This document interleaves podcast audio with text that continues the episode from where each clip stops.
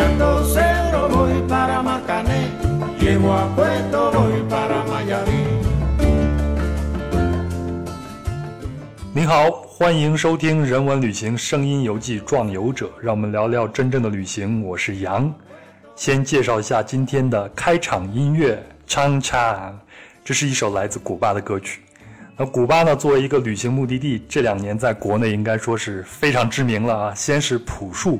在那个综艺节目叫做《奇遇人生》里边去了一趟古巴，回来就老跟人说你一定要去一次古巴。然后是周杰伦，今年也就是2020年呢，他发了那首歌叫做《莫吉托》，他就是去年去的哈瓦那，2019年去的。我朋友圈里边一个朋友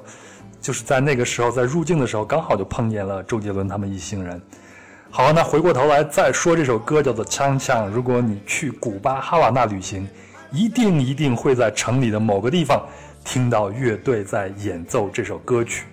那么今天我们的目的地就是古巴，而且我们今天会着重聊一聊古巴的日常，因为古巴的美景你可能通过综艺节目啊 MTV 啊都已经领略过了，所以我们今天会聊很多你在那些节目里边根本没可能见到的故事和细节。那接下来就要隆重介绍今天的壮游者阿布。那阿布高中毕业以后呢，就选择去古巴留学，他是学医的，那在古巴一共待了6年，现在他在国内一家高科技加医药领域的创业公司工作。我先请阿布给大家打个招呼。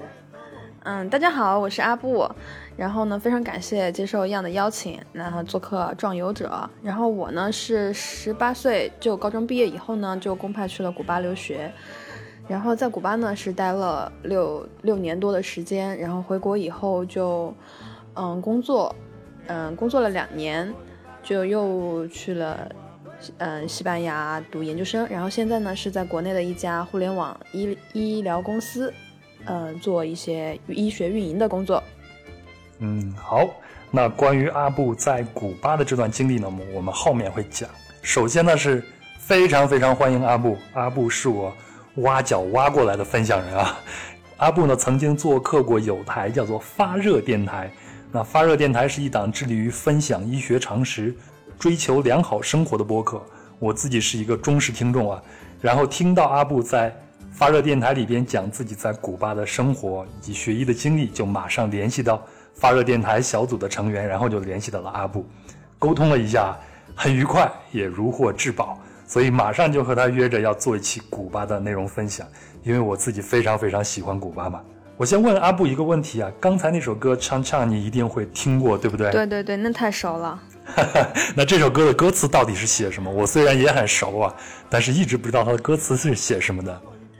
其实他这首歌吧，我熟是因为这首歌真的是在哈瓦那的那个老城里面就是随处可闻，然后就是每一个酒吧呀，然后就是或者是旅店呐，或者是街边的一些音乐人，或者是餐厅，就是有那种现场的乐队，他们都会唱这首歌。然后这首歌也是真的是非常的出名。其实我当时在古巴的时候听的这首歌，我只是觉得熟，但是我当时并没有想去探究它的一些意义嘛。然后后来回来以后，有时候就是想去找这首歌的时候，然后就会发现，就这首歌其实还是非常有故事的。它其实就是。他的名字叫强强嘛，强强这里其实是指的是一个男性的名字，就是有一个男生他叫强强，然后这首歌它其实主要是描写的一个爱情故事。然后他的歌词里面有一个女孩，那个女孩叫Juaniga，然后男孩叫强强，然后呢他的那个歌词的头2句就是反复重复的那个歌词，就是 De Aldo Cedro voy para Marcané, llegó a Guedo voy para Mayari。 De Aldo Cedro voy para Marcané, llegó a Guedo voy para Mayari。 然后这个 Aldo Cedro、Marcané、Guedo 和 Mayari 都是在那个就是古巴有一个省叫 Orgin， 就是这个省的4个地名。然后呢 Orgin 呢它有很美的沙滩，所以呢，它这个歌词呢，其实就是写的是，Juaniga 呢和Chanchan他们就是在这四个地方啊来回走动，然后就指的是他们两个人就反复在错过。然后后来呢，他就讲了一下女孩 Juaniga 和男孩Chanchan的一些奇闻异事，就是他们比如说去修房子，然后去下海去筛沙子呀或者啥，就是第二段。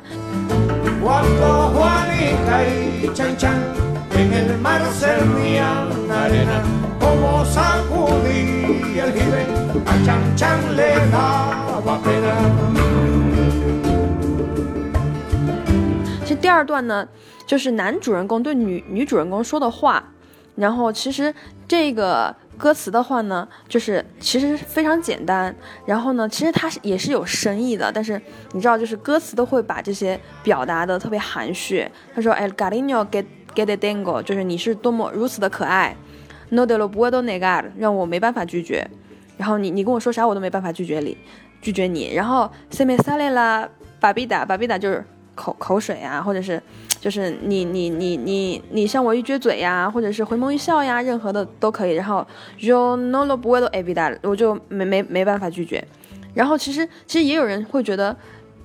这个可能会有一些更深层次的含义。然后这个可能画面就要你自己去想啊，你想少男少女去海边，然后女生可能扭动着自己的妖娆的腰姿呀，或者在海边呀，海水又冲刷了他们的身体呀，对，露出肌肤呀、曲线啊这些，然后对吧？然后它的整个其实大概就是中间就是这个样子，然后又有一些，然后下面这一段呢就更含蓄、更隐晦了。然后呢，也是男孩Chanchan对Juaniga说的话。他说 "Limpia el camino de bajas"， 就是用枝条呀、杂草呀扫净道路。"Que yo me quiero sentar"， 这样我就可以坐下来。"En aquel tronco que veo"， 坐在看得见的树桩上。"Y así no puedo llegar"， 像这样永远无法到达。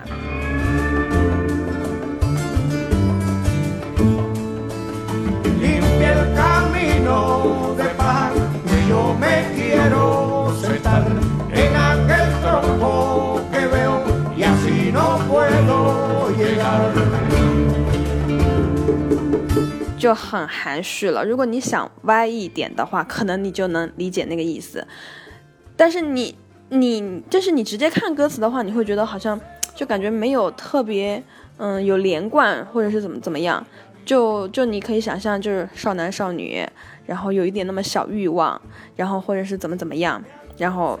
我觉得我就点到这里，然后呢，因为有歌词的地方就到这儿，然后后面就是前面的一个重复。然后它这个音乐的类型呢，它就是叫颂，其实相当于是古巴的一个非常非常传统的一个乐曲的类型。然后呢，它这个歌曲其实那个作者的话呢，他是一个他是一群古巴的国宝级音乐家，然后其中的一个就是写这首歌的人，他叫 Guedo Segundo， 然后他是在1987年的时候写的，然后他写这首歌的时候其实已经79岁了，所以他当时其实你想79岁的老人能够把就是那种少男少女的那种特别懵懂、特别美的那种爱情，就是写的就是这样舒服。而且他这首歌其实1987年就写了以后呢，首次的录制是在96年的时候，然后才开始录制。然后后面的话就是那个大家都就特别著名的那个叫 Buena Vista Social Club， 就是翻译过来是叫那个月氏浮生路。我们也有一个翻译叫做月满哈瓦那，或者是月满夏湾拿。对，就是这个就特别。然后我就觉得其实当时他们是因为离开古巴去到美国的那个音乐厅，就是卡内基音乐大厅演奏这个歌的时候，其实我自己的感觉就是这首歌虽然是描写的那种少男少女之间的那种爱情故事哈，但是当他们这样一群高龄的音乐人在美国，就是一个对古巴来说特别特殊的国度的一个很著名的音乐大厅里面来演奏古巴的音乐的时候，其实也是在表达说他们这些音乐人就是在古巴生活了一辈子的这些想要对祖国表达的一些特别深刻的情怀的情感，就非常具有代表性。而且包括就是因为这首歌它当时96年嘛就录好了以后，然后97年一推出就获得了那个美国格莱美音乐大奖，然后后面又有非常著名的导演把这个拍成了一个音乐纪录片，然后从那个时候开始他就是相当于是把古巴这个特别小的国家就一下子就是带到了就是全世界的面前，而且是通过这种艺术的形式音乐的表达。因为这首歌我反正每次听上去我觉得特别舒服，就是那种特别的热情奔放，然后但是又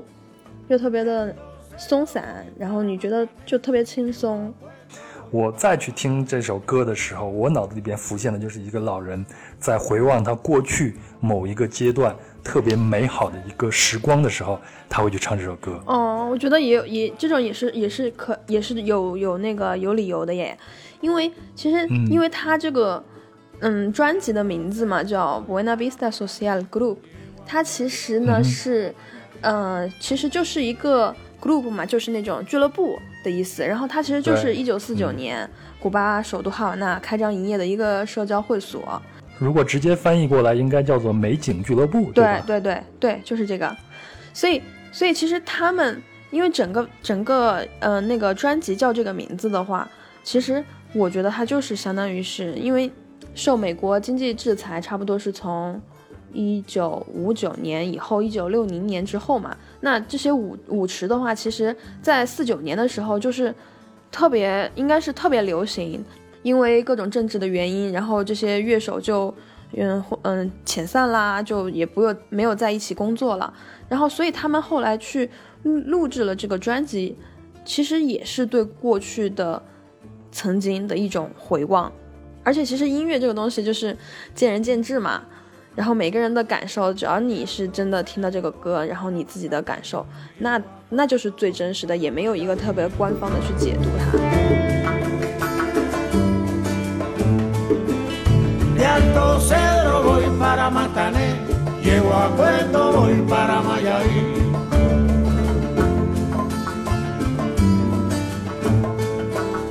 De Aldo Cedro voy para Marcané, llego a Guedo voy para Mayari.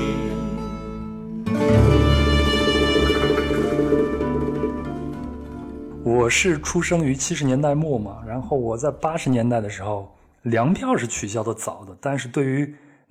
是布票取消的早，但是对于粮票我还是有记忆的。然后呢，我就会发现在地球的另一端、还有一个国家依然有类似于粮票这种东西在运行着。对，而且它依然是一个社会主义国家，而且这个国家处于加勒比海中间，是我最喜欢的一个海域。而且这个国家还生活过海明威啊，或者像切格瓦拉这样的人物，于是我就非常感兴趣，就去了2次古巴。那阿布，我想再问你一个问题啊。假设一个场景啊，你要向一个朋友，就是你一个从来没有去过古巴的朋友介绍古巴，我们有一个限定，就是在2分钟之内，你会怎么给他介绍这个国家，让他对这个国家有一个大概的印象呢？我2分钟之内啊，然后我的话其实，我可以先说几个关键的词组吧。然后我觉得古巴呢，它可以用几个词组来概括。首先第一个就是活的博物馆，然后第二是被冻结的时空，第三个呢就是绝美的风景，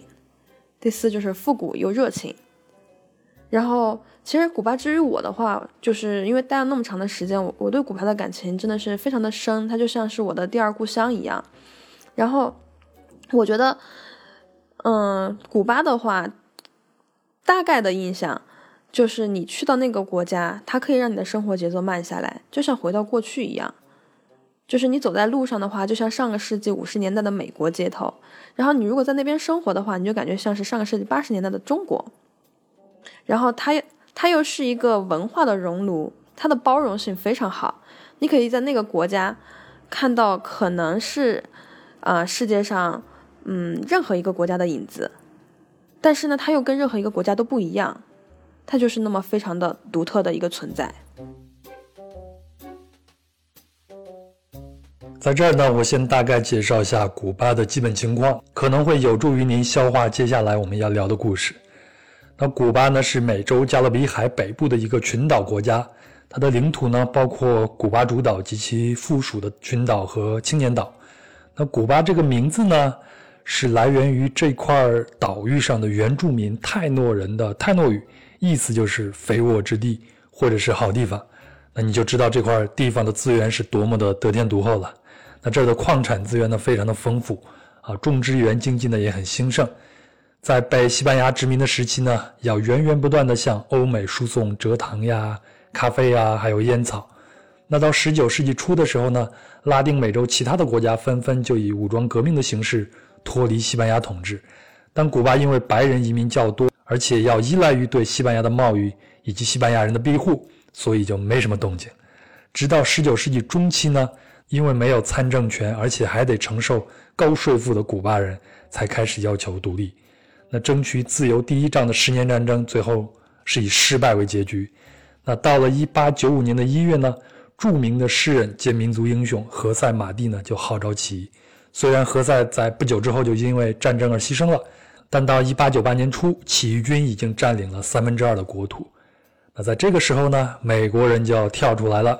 从地理上来看，古巴与美国隔着佛罗里达海峡相对，最北端与佛罗里达最南端的基韦斯特陆地的最短距离呢，仅有145公里，从位置上太近了，而且古巴丰富的资源也太诱人了。所以呢，经过一场美西战争，西班牙就战败了。那这场美西战争的为什么会爆发呢？也莫名其妙，据说是美国人自己导演了，把自己的军舰给烧毁，然后嫁祸给西班牙人。当然这是一个没有被证实的一个说法，大概是这样子。总之呢，是古巴割让给了美国。那到1902年呢，美国就承认古巴独立，但是他一直扶植自己的势力登台，此后几十年就一直暗中干涉古巴的内政和商业。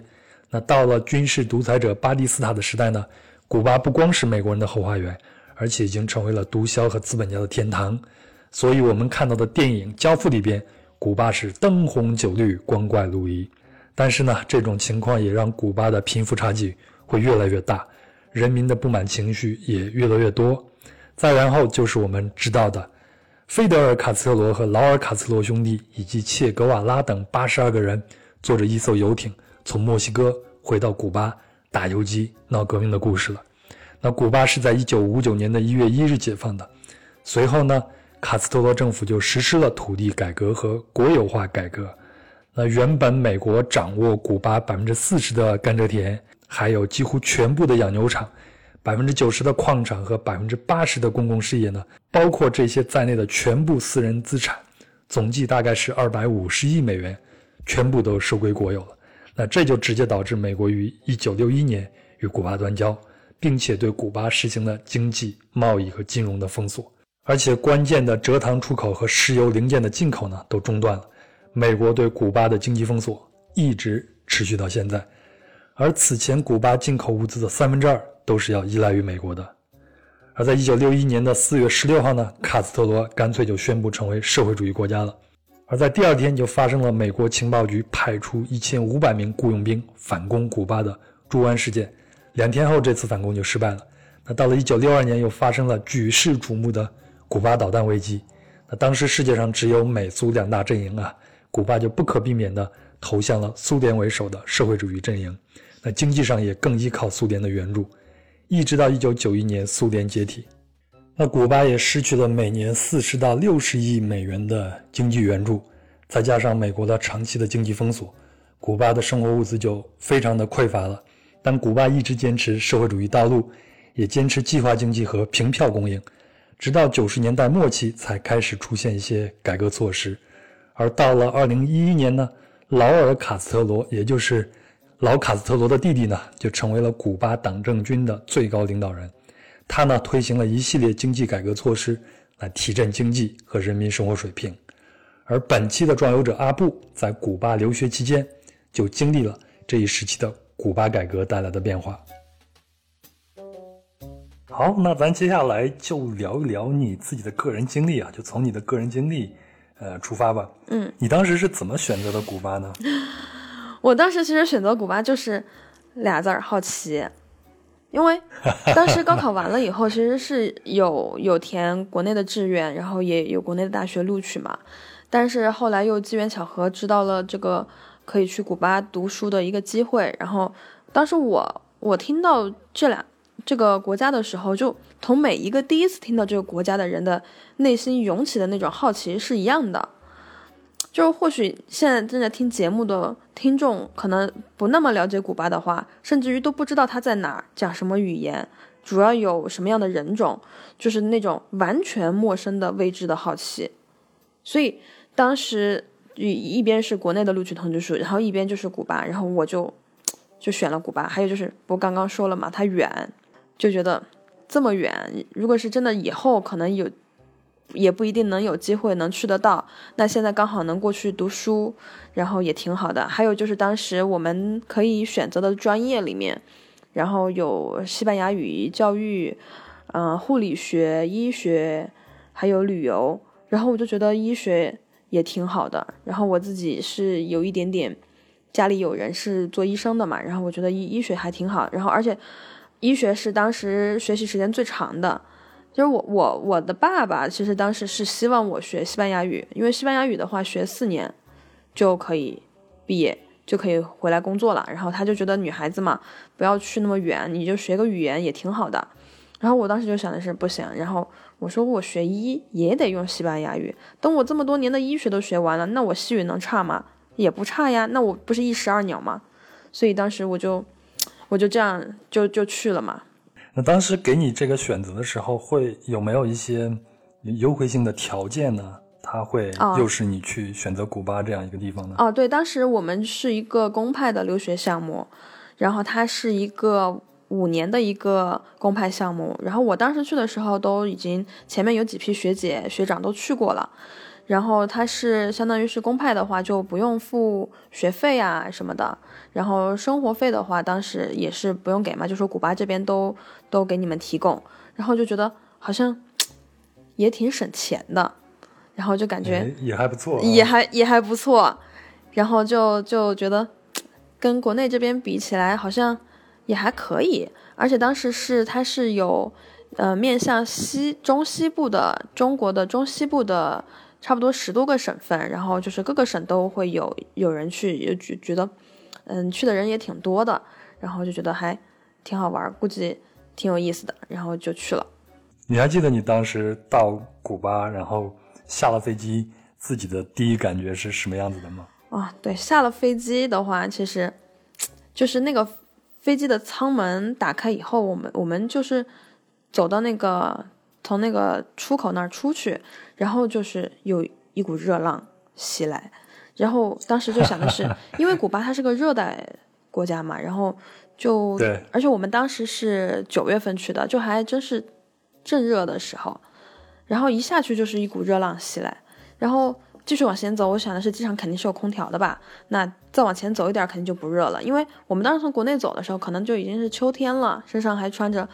而且我们是坐那个飞机，然后都说飞机上很冷，所以其实我们在身上当时都是至少是穿了有2件衣服，一件打底的还有一个外套，然后就想的是到了机场里面肯定就凉快了噻，一般都有空调，结果机场是没有空调的，然后马上就是到那个海关那里去登记啊，然后就是挨着出来，然后就是拿行李啊那种，然后当时就有古巴这边学校就是有请一些表演的演员，就是就是相当于是扭着 salsa 呀，然后放着传统的音乐呀，欢迎仪式的，对对对，有真的当时有欢迎我们，然后还给我们一人发了一个草帽。怎么听起来像是去三亚旅游了呢？对对对，当时我们也有这种感觉，哇，就是哇塞，这岛国真的太有意思了。从机场到我们学校大概也开了有1-2个小时，然后就把我们拉到那个我们当时预科念书的那个学校，它是在哈瓦那，它不在哈瓦那的市里面，它在哈瓦那旁边的一个小镇上，还是在那个小镇的就是田田里边、田野里边，就是乡下那种，嗯，然后拉过去以后，荒郊野外是吧？嗯，其实可以这么说，就这还挺荒的。然后把我们拉过去了以后，就是我们下了那个大巴，然后看到学校。学校的话，古巴的那个学校其实都长特别像，就它可能当时就是按一个样子去建造，嗯，所以就是在那个村儿，就是你可能比如说你自己租了车，然后你围绕整个古巴的岛上，你去到那种乡下呀，或者是市里边，就看到那个样子，你就能知道这是个学校，它都长一样的，就可能门口挂的那个名字不一样。然后我们当时下去以后，基本上就跟身边的朋友就都认识了，然后马上就分寝室啦。然后第一顿我们吃的也特别好，然后那些就是马上就是你知道古巴就是那种热带水果嘛，也没有见过。然后坐飞机又很累，然后就有吃的，然后有喝的，然后也有。因为我们是分了，就是那可能那一个星期有好几个航班，都有陆陆续续的同学，然后有些同学已经到了一两天了，就一个省的那种，就迅速抱团啊，你是四川的，我也是四川的啊，我跟你说这个是啥什么什么的。然后我们分了寝室，然后每个寝室有一个宿管阿姨，那宿管阿姨都是古巴的老师，然后他们也不会讲中文，也不会讲英文，然后我也不知道当时我们是怎么接上头的，反正就是他说的话你也懂，然后你的需求他也懂。然后我们就领了什么，对对对，就是自己的床呀，就开始收东西啊，吃了，然后就开始了留学的生活。嗯，那这些东西都是学校发给你的是吗？没有，其实学校当时，可能就给了一个毛毯、一个床单，然后一张毛巾，就我看还有没有，发的东西其实挺少的，就可能基本的生活用品有一点。然后其实这些物资的情况的话，是我们之前在去之前就已经其实在当时在贴吧上嘛，然后就有咨询过先去的学长学姐们，然后还有就是其实在绝大多数在古巴留学的学生心中都有一个神一般存在的人物，他当时的贴吧的 ID 叫三环路上的幽灵，他算是可能80年代90年代，就是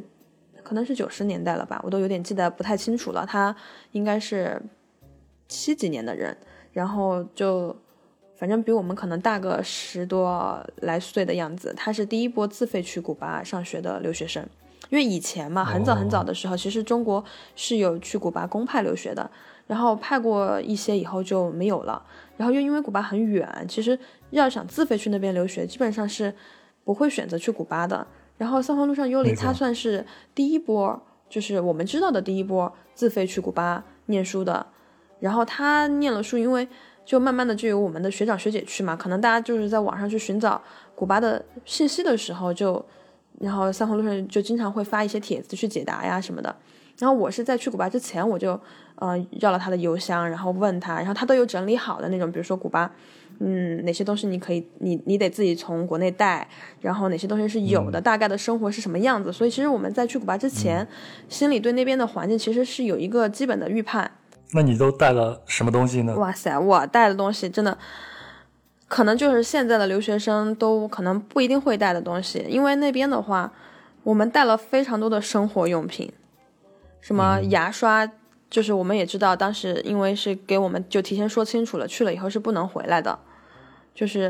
就他就不像你去其他的什么美国呀，你去留学你任何时候想回来都行，我们不行，我们是去了以后必须要2年以后才能回国，就你去了以后你就得在那待2年，中途是不能回国的，不允许。就2年以后每年你就可以回去，你回国你得提前跟学校申请，然后去把这个护照取出来，然后你才能回。就平时他是为了限制我们的行，就是不让我们，因为你拿着护照你就可以到处走了噻。他又担心说我们的安全问题，就你到处走，你西语也没有很好，你也不了解这个国家，你要出什么事儿的话，他们古巴政府是要负责任的嘛。所以那最好的管的方法就是把我们圈起来，然后不让我们出去。所以当时就是还有一个就是他也怕第一年不让回国，还有一个原因是什么？就是第一年我们不是学语言嘛，他就特别怕第一年让你老老实实学了语言以后，你一放暑假你回国待2月，你这西班牙语就忘了，那你后面怎么学医学呢？他就不行。所以其实当时就所以我们就知道头2年是不能回国的。所以牙刷的话，我都是按3个月一把，一年得用四把，那2年就是10把。10把的话，你得算上中途有什么意外的情况，我就带了可能15把牙刷。然后洗头膏2年得用多少，带这么多。调料2年得用多少。然后衣服的话，这2年穿多少。还有就是什么还有就是蚊帐，因为在去之前我们就知道岛国嘛，可能蚊虫会比较厉害，就带了蚊帐，然后风油精、清凉油这种带了很多，然后驱蚊水、伞，然后就是那种你生活上会用得着的，还有就是那些电器，我们自己带了电脑，然后插线板，然后插头。转换插，然后还有人带了变压器，因为古巴它本地是110伏的，然后他们担心自己带的什么，烧水壶呀、吹风呀、电饭锅呀这种在那边用不了，然后还有人带变压器，然后当然你想带了这么多的电子产品，然后在学校里面你肯定不能修噻，就有人带什么小改刀呀，那种螺丝刀呀，就是那种如果东西坏了我们可以自己修。哇，那你们这个要学的东西可太多了呀。对啊，因为你没有办法嘛，因为平时在学校又不能出去，然后我们这些电器，你说烧水壶，古巴人他都不喝热水，那他们都没有，他们你坏了你找他修他也修不了呀。然后每个人都是2个行李箱，然后都超重的，所以其实当时我们身上穿的那个衣服，不是因为经常冷嘛，都是穿的相对比较厚的衣服，鞋都是穿的那种比较重一点的鞋，就是因为行李箱里面真的都是超重，要减重是吧？太超重了，我们那些东西，你想生活，你想带2年要用的洗头膏都得多重了，然后还调料，什么火锅底料呀、辣椒面呀、花椒面呀，什么13香呀这些东西，特别重，完全就是一个搬家呀。对，而且我记得特别清楚，我室友嘛，有个女生，她特别可爱，她就觉得有一个。小熊的娃娃，他觉得他去了古巴一定要带上，因为他每天睡觉都得抱着。然后最后那个熊可能有个80厘米长，70-80厘米长吧，就根本塞不下。然后我们都是一人2个行李箱，然后再加一个书包，书包也塞得满满的，可能手上还拎了一个袋子，因为就是那种真的放不下的东西。然后他的那个熊呢，他就拿了一根绳子拴在他那个书包上。全程的话，就是大家都是大部队嘛，你就看到有一个人背着一个书包，书包上挂着一个熊，就大家就什么东西只要能往身上挂的，绝对不往箱子里塞，就为了不超重。哎，那你在那边2年中间，你这些补剂有没有用完的？比如像你的洗发膏啊啥的，用完了怎么办呀？用完了就只能买当地的咯。然后其实我们当地它是有，但它是贵。另外一个是配剂值是吧？它其实也不算是贵，它是属于咋呢？就是，古巴它这些东西，如果是你要买那种好的，什么欧莱雅的那种，确实对于当时的我们来说确实是贵。还有一个就是它买不方便，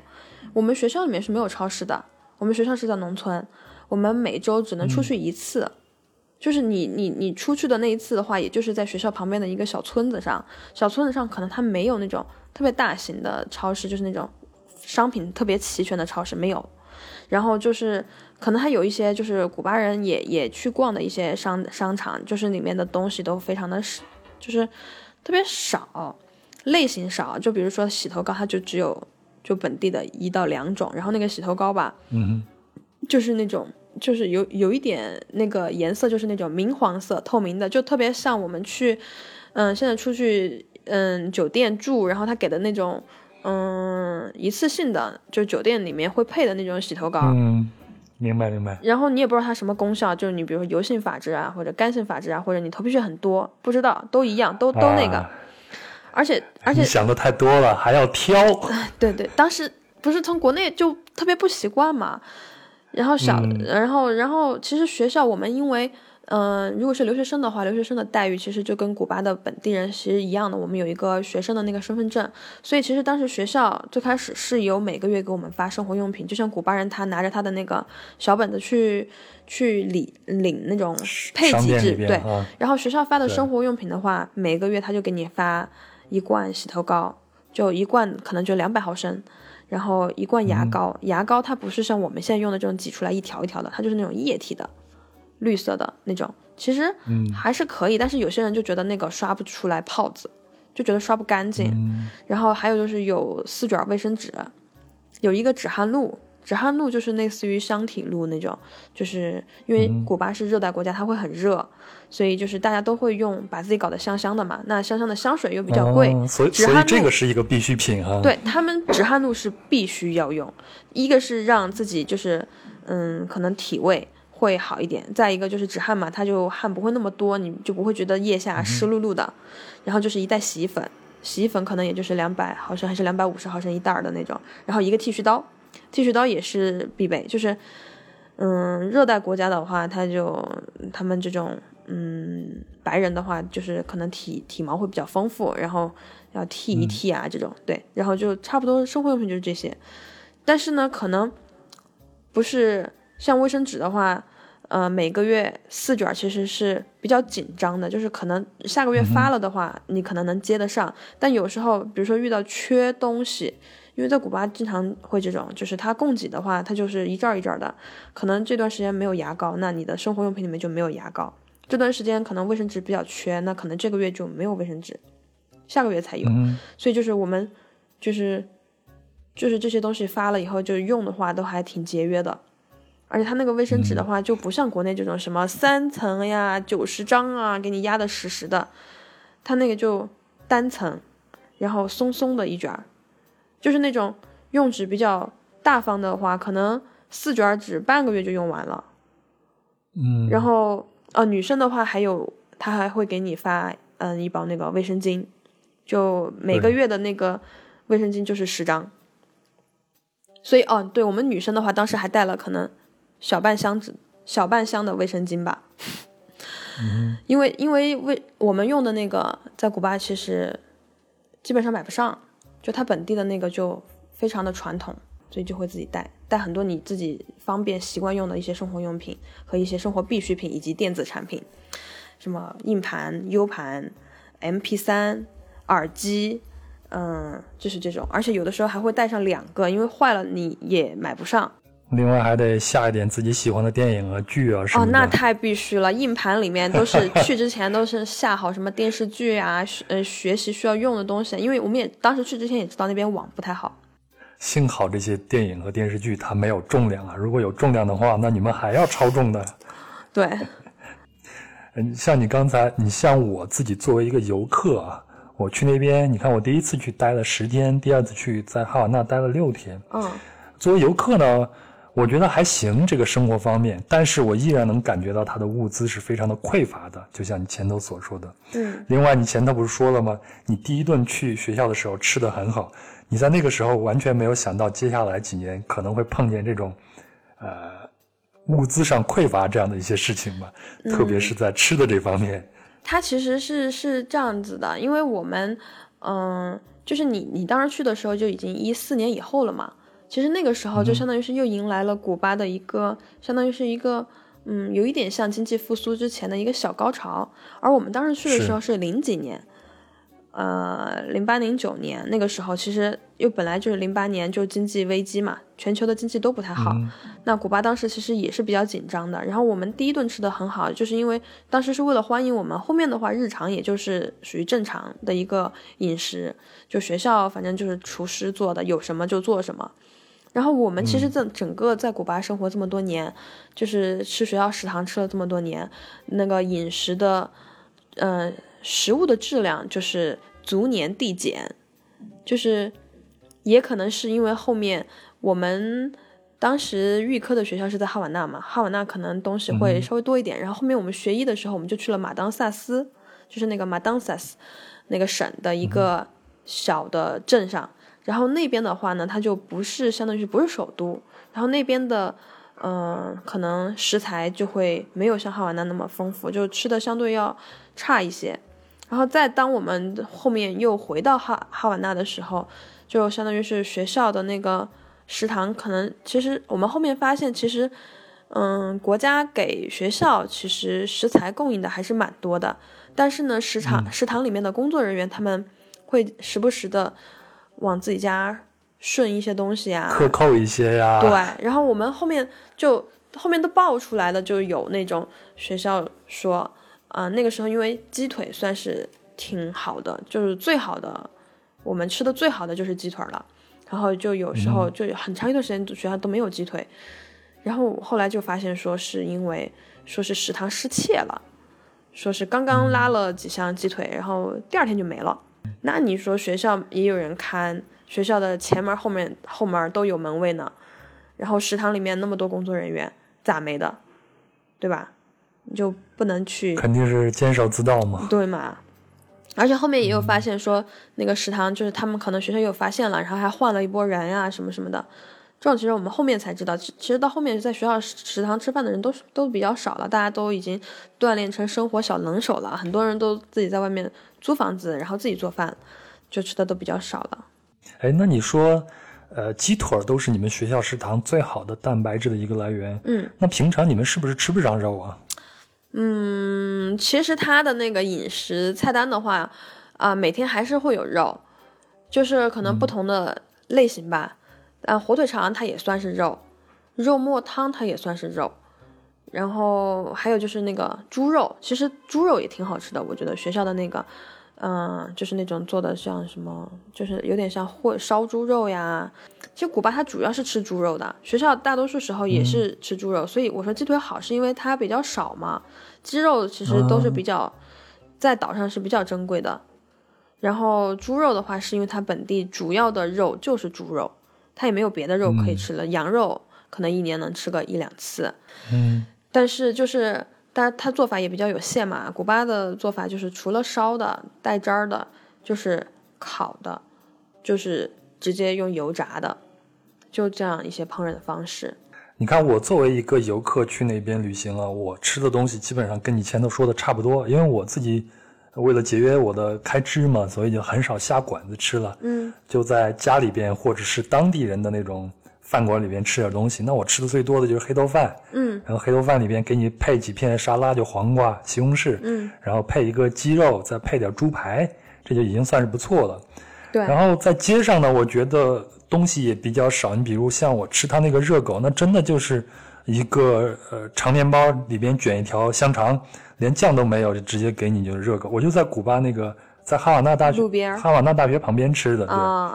然后还有呢，然后我还有一个感觉就是蔬菜特别的少，包括了家庭里边吃的饭，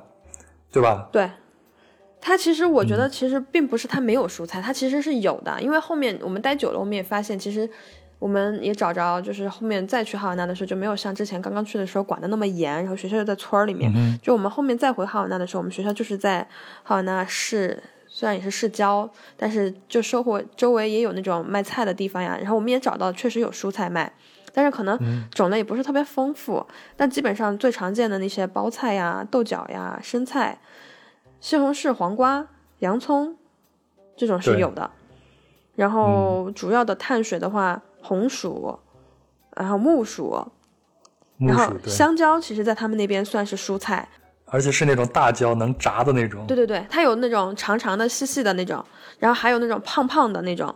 都可以炸。然后其实炸香蕉还挺好吃的。然后，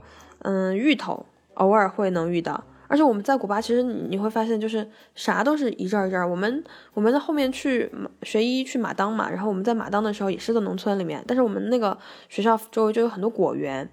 然后也有一些农民家，然后那个时候你就会发现有些农民可能不知道他去哪里搞到了种子，然后他就有冬瓜。我们当时在马当萨斯的时候就已经去了古巴，可能2年多3年多就。冬瓜这种我们真的从来没有在古巴见过，然后他们家就有冬瓜，被一个同学发现了，而且卖的很便宜，因为农村嘛就特别淳朴，就无土可能就1.5块5毛钱的样子差不多，对，然后一个冬瓜，一个同学知道了以后就去买一个寝室分，就是自己在寝室里面煮个冬瓜汤呀什么什么的，就这种蔬菜就特别少见。然后有的时候你出去了碰到有卖那个绿豆芽的，那豆芽这种菜也是很少见的，那然后大家就都知道，都去买，但是他可能一阵儿有一阵儿没有。然后后面有时候我们后面又回古巴，然后回了哈瓦那以后，就在那种大型的菜市场里面就发现菜品要丰富一些，你就能买到什么韭菜呀、土豆呀，然后玉米呀，就那种少见的蔬菜，就是有时候看到就会赶紧买，因为你看到你这会儿不买，你下次想要专门去找可能没有了。蔬菜这种其实它基本上还是本地产的，对，主要是因为它古巴人他不是很爱吃蔬菜的那种，所以他们其实需求不是特别强，他们可能就有一点绿色的东西，可能吃上一点，他们觉得吃两片西红柿就够了。就我们有时候遇到那种买菜的地方，我们中国人就会买很多很多绿色的那种有菜叶子的那种菜，因为我们就觉得有菜叶子的菜才能叫菜，对吧？然后这个时候有时候我们就大包小包都拎着那种生菜呀，就是那种绿叶菜，然后拎很多，然后古巴人就特别就开玩笑说啊，你看中国人他们又在吃草啦，就中国人最喜欢吃草，他就会这种开玩笑，因为他们自己其实吃很少，就他们这种需求不多，那产出肯定也就不多。后面蔬菜多也是因为可能大家就意识到，而且外国人多了嘛，外国人都很喜欢吃蔬菜的菜，所以慢慢会多一点。是我在那边旅行的时候，无论是去饭店还是在他们家庭里边吃饭，都能感觉到就蔬菜极其的少。然后后来我还特意要求我的房东带我去一趟菜市场，然后我的房东就是在出发前就告诉我说，你到菜市场不要说话，你一说话人家都知道你是外国人，就可能会给你要高价，对。然后我就去就只看，然后他的菜市场特别的有意思，上头就挂着，就跟你们可能就是90年代出生了，80年代的时候我们还有记忆，就那些国有的那些商场里边上面会挂一些画呀什么的，那到古巴哈瓦那的菜市场里边，上头也是挂着他们的领袖像，是的，然后下面有一个很老的那种秤。我也会发现在菜市场里边其实那个蔬菜是不少的，但是肉很贵。你当时14年我感觉肉都已经开始涨价了。其实我14年和16年两次啊，我第二次去菜市场好好的逛了一下，我是感觉是要贵一点了，因为它那个就是价格物价其实是一直在涨的。就我现在的有古巴朋友还在那边嘛，然后我也有同学还留在那边，然后他们都会说现在的物价真的都非常高，就跟以前完全不一样。哎，我以前还看过一个关于古巴的，也是在那边留学的留学生说，会有很多的农民就是在市场上很难见到土豆这种东西，是吧？还有鸡蛋啊什么的。哇塞！所以他们就会偶尔就会有一个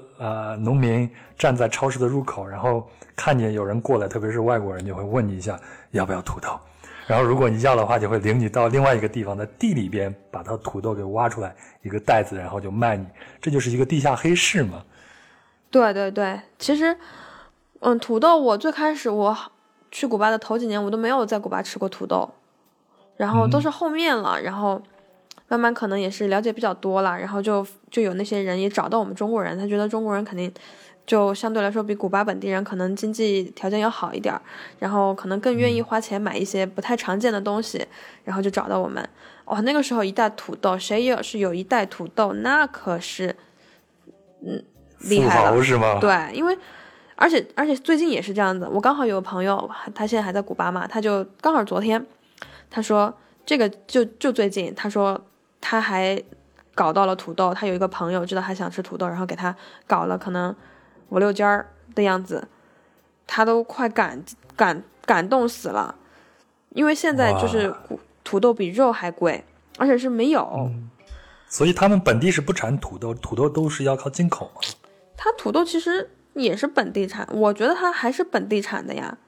它只是因为量小是吗？对，它量特别少，然后就是你可能它土豆产出来先供那种大型的酒店啊，因为酒店里面可能会炸薯条呀，或者什么的，然后或者是拿土豆做一下餐这种，或者是大型的餐厅，然后剩下的可能就很少，它流到市场上就很少。然后我们在古巴其实有过一段时间土豆还是挺常见的，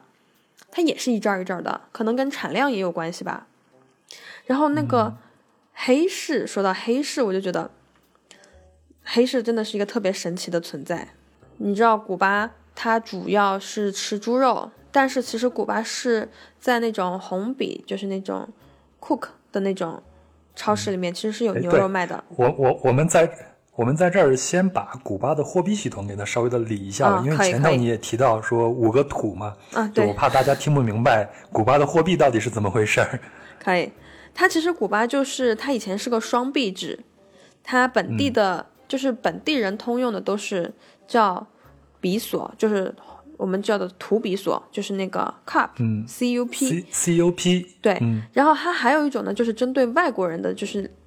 叫 CUC Cook， 就是你们说的 Cook、其实我们都叫的土比和红比。而且这个 COC 呢，就是 Cook 呢，有点像我们90年代在中国通行那个外汇券。对对，它就是你只有拿着这个外汇券呢到友谊商店呀这些对外的这种商店你才可以买东西，但是在普通的市场里边在古巴也是可以用的，对吗？其实是可以用，它主要是就是当时我们去古巴的时候我们上都带的欧元，因为之前不是做了攻略嘛，它本地用Cook 和那个 Cup， 但是 Cook 呢在中国银行是兑换不了的，只有在当地你拿着其他的钱去换它才会给你换，所以我们就是都带的欧元，然后没有带美元是因为它有那个限制令嘛，所以你如果带美元去换的话，除了它按汇率给你算，它还会多收 10% 的手续费。我2014年去的时候也同样是如此，但是到2016年已经没有这个手续费，拿美金换也就可以了。哦，反正我们当时就是要么你带加元、要么你带欧元，那加元其实也比较少嘛、我们就基本上都带了欧元，然后带了欧元以后去银行就换那个红比索和土比索，所以它其实是双币制嘛。然后它现在的话，它其实最近的话它其实是准备要统一它的货币，其实从以前很早它就有在说想要统一货币嘛，所以最近就是特别尴尬的就变成了三币制就是现在又有人用土比，然后市面上又流通着红比索，然后呢又有人直接用美元或者是欧元，然后他现在的话就是又在发行那种银行卡，就是你就刷卡呀什么的，所以搞得就是有一点混乱，而且因为要取消掉这个 Cook 嘛，所以它现在很多商场它是只收土比索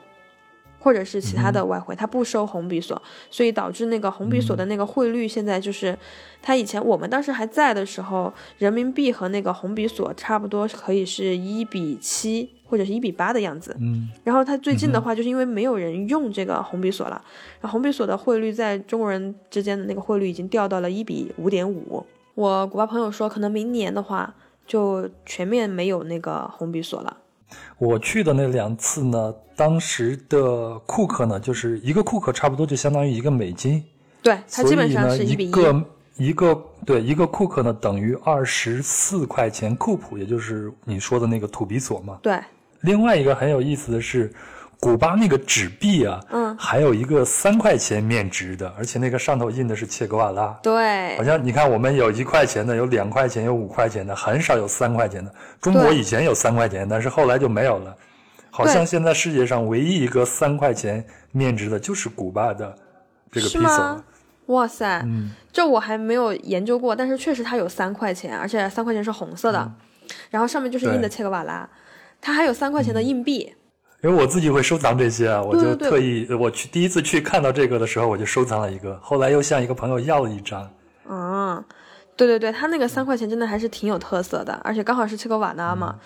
还有就是说到那个他要统一货币嘛，然后我们其实可以聊一下那个一个普通的古巴家庭他的那个收入的问题，对吧？对对，那他其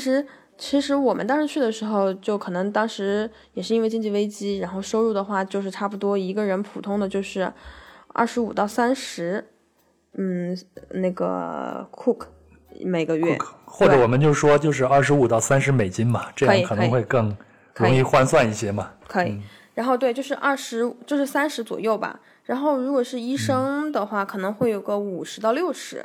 然后有一些医院可能比如说如果是对外的那种，可能他的收入会相对要再高一点，就是可能也就到100美。对，我们就按人民币现在就按1:7的这个汇率来算啊，那就是100块钱美金的话，一个月就是700块钱人民币左右。对，那普通的家庭的收入一个月就是210块钱左右就撑死了，差不多就这样子。但然而其实他商店里面的话去卖的那些什么衣服鞋子呀，又都是那个 cook 的，其实都很贵，因为随便一双鞋子就是20-30 cook， 那一个月的工资就没了，你还得吃饭呢。但是他们买这些衣服鞋子什么的，国有商店里边是没有的是吗？还是有，就是他们平常配寄是不配寄这些衣服鞋子的、衣服肯定这种不配啊。然后它是这样子的，它的商店的话，像衣服鞋子这种，它有很多那种二手商店，二手衣服和鞋子的商店，特别是在那种小镇啊村上，就有很多那种二手、其实我去年去欧洲嘛，欧洲我也看到，就西班牙也有不少那种二手衣服的商店，就那种都说的比较好听，什么古着店呀那种，就是比较高端了。对对对，但是在古巴的那种真的它就不是那种，它就是一个商店里面可能有大量的衣服，但是就是也不知道它是从哪里，可能是国家去从哪些地方进回来的吧。然后但是洗干净过的，然后烘干了，然后就是按分门别类呀，或者是根据颜色去划分了那种商店，很大一家，然后里面就会有各种各样的衣服，牛仔裤、T 恤衫或者是一些裙子呀什么的，就你能看到它其实有一点点旧了，但是那种就很便宜，可能一件衣服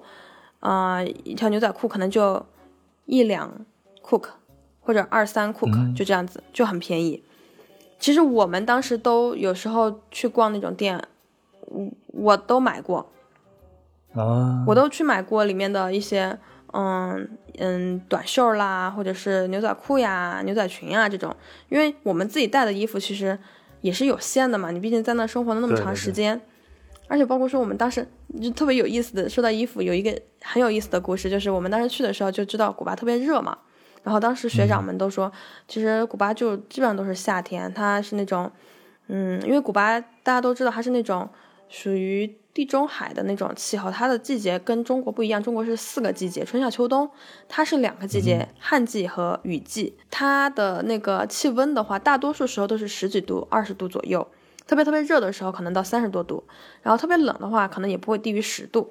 然后当时我们就想的是，哇，那最多带夏天的衣服，然后就带春天和秋天的衣服就够了，冬天根本不用带。就我们当时去的那个冬天非常冷，那个冬天我们学校晚上都有过可能几度2-3度这种，我当时最多就带了一个牛仔的外套，然后也很冷，就根本就扛不住。然后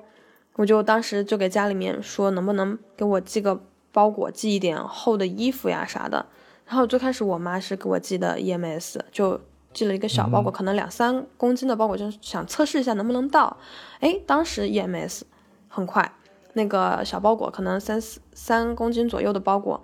，15天就到了。当时觉得哇，好棒，好呀。然后就再跟我妈说，我说到了，赶紧可以寄正式的了，这个测试成功了。然后我妈就说好，然后就开始给我里面寄那种厚的衣服呀，然后第2个包裹就有8公斤左右，然后我就想的是15天以后我就能收到我冬天的衣服啦，怎么样。然后这个8公斤的包裹我最后收到的时候呢，是第2年的夏天，寒冷的冬天已经过去了。然后我们那个包裹里面，当时就因为我妈当时想的是第2个包裹是正式的包裹嘛，里面还给我寄了，我说 U 盘也比较缺啊什么，就寄了很多电子产品呀， MP3 呀什么什么的，还有调料呀、吃的呀，什么香菇呀、枸杞、大枣呀，这种吃的全没有了。包裹到的时候就是已经被洗劫一空了，就剩了点冬天的衣服。但凡是能用得上的 U 盘呀，或者是吃的，就他能看到是吃的，就是知道能吃的，就那种什么胡椒面、辣椒面这种，他一看感觉不知道这个东西咋吃的，没有拿走，剩下的都没了。所以你想想，你的这些包裹要经过多少的关卡、海关，然后层层的邮递系统，最后才到你手里。那个包裹当时查嘛，可能路上也走了一段时间，但是最主要他丢东西是因为他那个包裹囤在海关那边，他要检查呀什么的，然后可能因为当时我们就是大家都发现可以寄东西以后，就有很多的家长给家里孩子寄东西嘛，然后就是有可能就是那种古巴那些投机取巧的人，他可能就恰好经常在那个囤东西的仓库那儿晃悠，就发现有很多从中国寄过来的包裹里面可能有一些值钱的东西，然后囤那么久也不知道是哪一环出了问题或者啥，就开始有很多人去偷那个包裹里面的东西。我们就有跟家长说，就比如说你要再寄 U 盘，你先就把它包起来，然后弄到毛巾里面，再把这个毛巾塞到鞋底，或者是装到一个吃的里面或者怎么样伪装一下，让它打开以后不知道这个是啥，然后就有的时候这一招是管用的。所以你们留学生这个邮寄系统是给古巴的某一些人把他们造就了一个产业链是吧？反正就是可能有人从这里面就看到了商机，所以后面其实我们寄东西都寄得很少，就除非真的是非常非常必须了。前头聊到古巴有很多的二手衣服的这个市场嘛，我就想起来在90年代初的时候呢，在中国也有很多这样的旧衣服在市面上出售，包括当时的北京也是，就是当时的报纸上就会写，我印象还很深啊，比如说有很多从港澳台啊或者外国进口过来的旧衣服，甚至一些旧衣服上可能还会带一些血迹啊，甚至还有枪眼儿。所以那个时候报纸上就会写这样的新闻，但是我的家长都会告诉我说不要去买这些东西，因为外国人特别脏，不知道他们身上有什么病啊啥的。对，当时其实我跟我妈说，我买了这个二手衣服什么什么的，我妈说你不要买啊什么什么的，我说哎没事，还挺干净的，人古巴人都买呢。然后我们有时候也是去买一点，但是买的不多啊。哎，我在古巴旅行的时候前前后后是住了两到三家这个所谓的 Airbnb 嘛，然后我就每到一家我都会跟他们聊他们的家庭收入，差不多就是咱们前头所说的。你像我第二次去的时候我住的那一家，他爸爸是个律师，他女儿也是个律师，然后他就说他爸爸干了一辈子革命工作，到最后呢一个月的收入还是25块美金这样子。然后呢他自己也是，他现在也是个律师，他说他的收入也差不多。但是我发现他们穿的还都是蛮时尚的。我后来在那边有一个舞蹈老师，然后他就告诉我他的本职工作呢是一个市政建设这方面的一个公司里边工作。然后他呢那几天就请假，跟他的公司请假，说他儿子病了，然后每天上午就去教我去跳舞去。然后他就告诉我说，如果在古巴，如果你只有一份工作的话，你是没有办法养活自己的。很多人都有兼职，是这样子吗？有这样子，真的，因为如果你要靠工资的话，就非常的有限。然后其实最开始的时候，其实古巴人都是那种，他特别的怎么说，就是特别容易满足，所以最开始其实国家其实也没有给他们这种机会，让他们去有很多的兼职，因为大多数的东西都是国营的。对对对，然后一份工作也就是那种固定的，你可能从年轻做到你老都是这个样子，然后你可能不同的工种，但是你的工资也差不多，医生啦、律师啦、清洁工啦，都一个水平。然后慢慢的他其实跟这个世界有更多的接触，然后他开始有一些醒悟，然后他看到了除了他们以前的这种生活的更多的一些其他的模式的生活，然后包括说他的亲戚朋友可能就跟他说，哎，你要不要做一点什么呀？然后慢慢的加上他们的护照也开始开放，从13年以后嘛，他们可以就是有一些就可以自由的，有护照的就可以自由的出入了，然后就开始有那种就是带货，就包括我当时在古巴关系特别好的一个古巴人，他其实是西班牙人的后裔，他的妈妈是西班牙人，然后他爸爸是古巴人，然后所以因为他有一个直系亲属是西班牙人，所以他是可以去办那个西班牙的护照的。所以13年的时候，当那个护照开放了以后，他就赶紧去花了一点钱去办了他的西班牙的护照，然后有了西班牙的护照呢，他就可以去买去其他国家的机票。因为其实那个封锁对古巴来说，其实不光是东西进不去，还有就是古巴人其实因为你也没办法去自由的出入境，所以从13年以后，因为他有这种护照，相当于他是在古巴的外国人，就假装是这种身份，他就可以，他们就萌生了一种产业，就是有一些有一些本金的人，他可能需要给一些，就是13年开始就有那种叫什么个体户，个体户一般就是理发店、美容店和美甲店，还有就是卖衣服的、卖小商品的。他们的政策也越来越松动了嘛，也就是给了老百姓有一些可以做兼职的或者是进入旅游市场的这样一个机会嘛。对，然后他们就可以，就是那个有本金的老板就给他们买机票，然后他们就用自己的护照去买这个机票，然后每个人去，就比如说去哥伦比亚呀、不多黎哥呀，就是拉美其他的那种城市，然后每个人可以带2个箱子嘛，2个箱子都是23公斤，然后2个箱子就装老板要进的那些货，然后他们每个人自己是可以带个2-3公斤自己的东西，然后相当于是别人给他们出机票，然后他们去帮人带货，就这样进货，1年可以跑个3-4趟，然后他自己带回来的可以带一些家里必须的东西，或者是买一点那种小商品也可以在自己家卖。还有就是古巴其实你要吃就是比如说类似于像做国家的这种工作的话，你的工资就是固定的，那么总是有钱的人嘛，那有钱的人的话一般都是从事这种像我们刚刚说的个体户，或者就是从事和旅游相关的行业的，比如说在酒店里面当服务员的这种，因为他可能固定工资20-30，对，然后他还有小费嘛，还有就是那种开出租车的，因为你知道古巴其实车辆是特别少的，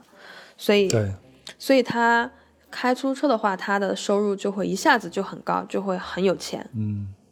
哎，我在向你求证一个事情啊，我第一次去古巴就是从哈瓦那机场出来以后，我就打了一辆车嘛，然后在路上我就跟他聊天，然后就会聊到他的收入，然后他就告诉我说，他一个月就他开的这种出租车，他一个月要向政府交750个 COC， 也就是750美金啊。我当时还确认了一下这个数字，我觉得这个数字已经太高了，已经远远超过我之前了解的古巴人的这个月收入了啊。但是他说，因为我这个车是只接这个外国人，所以就会收入高一些。但如果我这个车就是因为我们在市里边也打过其他的车嘛，如果只是接本地人的话，那收入就相当低了。那他这个750块钱，我想向你确认一下，应该不是我听错了吧？是有这种可能性的，因为你坐的那个出租车是黄黑的那种。哦，应该不是，我当时坐的那个车，它是一辆银色的一个车，是那种老爷车，还是说是现代的那种？现代的车。这种车，它那也应该也是归国家所有的。所以它归国家所有的话，它是必须得给国家交这个钱的，因为其实750欧你现在是觉得多哈，但是他们这种只就是针对外国人的车，其实拉一趟你比如说你当时坐那一趟车你花了多少钱？我应该是花了25到30个库克左右，就25到30美金。那你看他比如说我们就打比方说是30的话，那他一天拉上10个就是300。那一个月你工作5天，我们不说工作7天，我们工作5天，那你一个月20天，20天的话也是3000美金了，他交个750其实还好，他自己还是能落很多呢，他赚的还很多。对，就是然后这种就是相当于是他是只收外国人的那种出租车嘛。那还有就是比如说针对本地人的这种出租车的话，我以前都经常跟我们朋友开玩笑，我说我们在路上行走的人，在那种本地出租车司机的眼里，都是飘在空气中的一张一张的石土笔。你那种针对，因为古巴人他的那个公交车很便宜，就一土，但是很慢，而且也比较少。其实很多古巴人他本地如果是赶时间或者是收入还行的话，他一般可能日常交通也是坐这种通勤的这种出租车。那这种出租车就是一个司机可能剩了4个座位，就是4个人去拼，他就在路上，他跑固定的线路。那固定的线路的话，他的收费也是固定的，就是10土比一个人，或者是20土比一个人，根据距离。那每个人只要招一下手，他停下来，到你下车的时候，你给他就是10土。所以我就经常跟我同学开玩笑，那我们每个在路上行走的人，在司机的眼里，要么就是10土，要么就是20土。其实这个他们就算这样子，其实收入也挺可观的。因为你想一个车坐满4个人就是40土，那你这个车在这个线上一直是往返着的，它的收入也还是很可观的。如果是车是自己的话，那这收入是完全就是纯收入。那如果车是别人的话，他们可能会给那个车主人每个小时多少钱的一个租金，然后剩下的钱就是自己得了。我是第2次去古巴的时候才学会做他们当地的那种，就是一个人10土的这样一个出租车的，就是我的房东教我的。然后因为我每天要往返于那个 Playa， 就是那个海滩区到自由哈瓦那那个大酒店那个地方啊，所以他就告诉我怎么去坐车，然后只要一招手上去给他十个土比索就可以了啊，对对 对, 对, 对，然后我就学会这样做，然后他就告诉我说，所有的这个出租车都是有固定线路的，是的，如果这个出租车走这条线，他就永远走这条线，嗯，所以就是都是、嗯、其实这种生活的话，就是你久了以后，你就会摸到它的规律，然后你就会觉得就还就是挺知道怎么这个事儿是怎么搞的了。而且我查了一下资料，古巴开放自己的旅游市场应该是从1990年开始的，然后它现在国内最大的一个客源是来自于加拿大，因为加拿大飞过去就非常方便嘛，然后还有很多就是欧洲过来的，对，然后就是因为有了旅游市场，才会让很多人就意识到在旅游市场上我能赚到可能比我正常工作要多得多的这个收入，所以就会有很多人进入到这个市场做兼职，包括我前头说的我的那个跳舞的老师，他会请假不去做他本职的工作，也要做这个工作。我最后给他算了一下，就是他这几天收了一共包括我给他的小费一共是50个库克，那这样的话就相当于他正常工作2个月的一个收入。哇塞，只需要2-3天的时间，已经很不错了。 对, 对对对，其实是这样子的，其实古巴的物资它丰富的话，其实它在跟苏联关系特别好的时候是非常丰富的，因为我们以前就有跟老师聊嘛，然后我们就觉得特别不可思议，我说哎呀，古巴的东西都那么少，你们平时都怎么生活的呀？你们这么多年都怎么过来的呀？然后我们老师就说，其实所有东西少，就是特别不夸张的说，就是在89年、90年的时候。他们之前是他说他啥都吃过，什么都有，在古巴啥也都能买上，就苏联解体以后，就一夜之间超市的货架上就变成啥都没有了，就特别夸张。而且他自己的儿子是89年出生的嘛，他就说之前都没有想到过生活会发生那么大的变化，然后就从89年、90年一下子就物资就特别一夜回到解放前，就从那个时候开始，就是卡斯特罗他就觉得说，那怎么办呢？我这个岛国，他就决定把重心就是转到旅游业上面去，大力发展旅游业了。嗯，我们讲到这儿，我们后头会再聊聊古巴的革命啊，以及它跟苏联啊，包括中国、包括美国的这种关系了。嗯，哎，我们前头岔开了一个话题嘛，就是关于他们的地下黑市。Oh, 我在的时候就会发现很有意思，我第一次去住的那个 Airbnb，然后的房东的阿姨就特别的好，请我们吃冰淇淋，然后每天早上她也会从楼下，他们是住3楼，然后就拿一个篮子系一个绳子把篮子系下去，然后里边就会放上奶酪啊什么的给她拿上来，但是这些东西在平常在那种国有的商店里边我是没有见过的。后来我就查了一下资料啊，就是在古巴存在一个很大的一个地下黑市这样一个市场，有很多东西就是来自于自己的工厂，但是也有很多东西是来自于赃物，就有可能包括你前头被偷的那些东西啊，他们都会拿到这个市场上来供应市民的生活。就是后来这种情况连他们的总统劳尔·卡斯特罗就看不过去了，但他不是加强取缔啊，而是选择让部分的非法活动化暗为明，所以就古巴政府就颁布了一个新政策，就是当时就开放了178种行业给古巴民众自己当老板嘛，就包括你前头说的那些小行业了。啊，是的，是的。你在那边有没有感受到地下黑市有什么样的威力吗？哇，地下黑市就是一种非常神奇的存在。不是我们之前说，就是在牛肉的话，在那种大型的正规的，cook 又专门用 cook 就是针对外国人的那种超市里面是有卖的，但是特别贵嘛。嗯。那古巴人本地的他要想吃牛肉怎么办呢？想吃龙虾怎么办呢？龙虾基本上在正规的市场是买不上的，古巴其实也产这种龙虾，对，买不上。所以其实、我在那边吃龙虾吃的好嗨啊，是啊，我觉得好便宜啊，18个库克就$18一只啊。哦，您$18就已经是很贵的价格 了，对的对的。但我是在老城买的。你是在正规的商店里买的还是在黑市？那应该是没有，我是在饭店里边买的，就是你点的菜，对吧？对对对。我们就是买的那种新鲜的，然后但是古巴本地人他也会就是鱼啊、虾、龙虾呀、牛肉啊这种羊肉啊或者鲨鱼肉呀这种他们想吃怎么办呢？那就是黑市上买。黑市上的话，这些可能牛肉、龙虾这种就会很便宜，龙虾可能黑市上就2-3欧这么一尾，那真的是好便宜。对，然后你在黑市上还能买到那种雪茄，就是可能是那种在从卷烟厂顺出来的烟叶呀，或者是直接顺出来没有贴标的那种烟。对对对对，然后还有就是可以换钱，黑市上各种钱都可以换。然后现在黑市上就是美元和欧元都是美元和欧元对比那个红比索库克嘛，就是1:2差不多。嗯哼，就汇率就比外面优惠很多。还有就是买那种酒啦，朗姆酒，还有就是一些娱乐的彩票。然后那种古巴其实本国其实没有彩票，但是有些人也会投机，就是卖一点那种美国的那种乐透呀，或者是什么啊，还有就是六合彩那种，还有就是那种什么大麻呀，就是这种违禁品。然后还有就是非常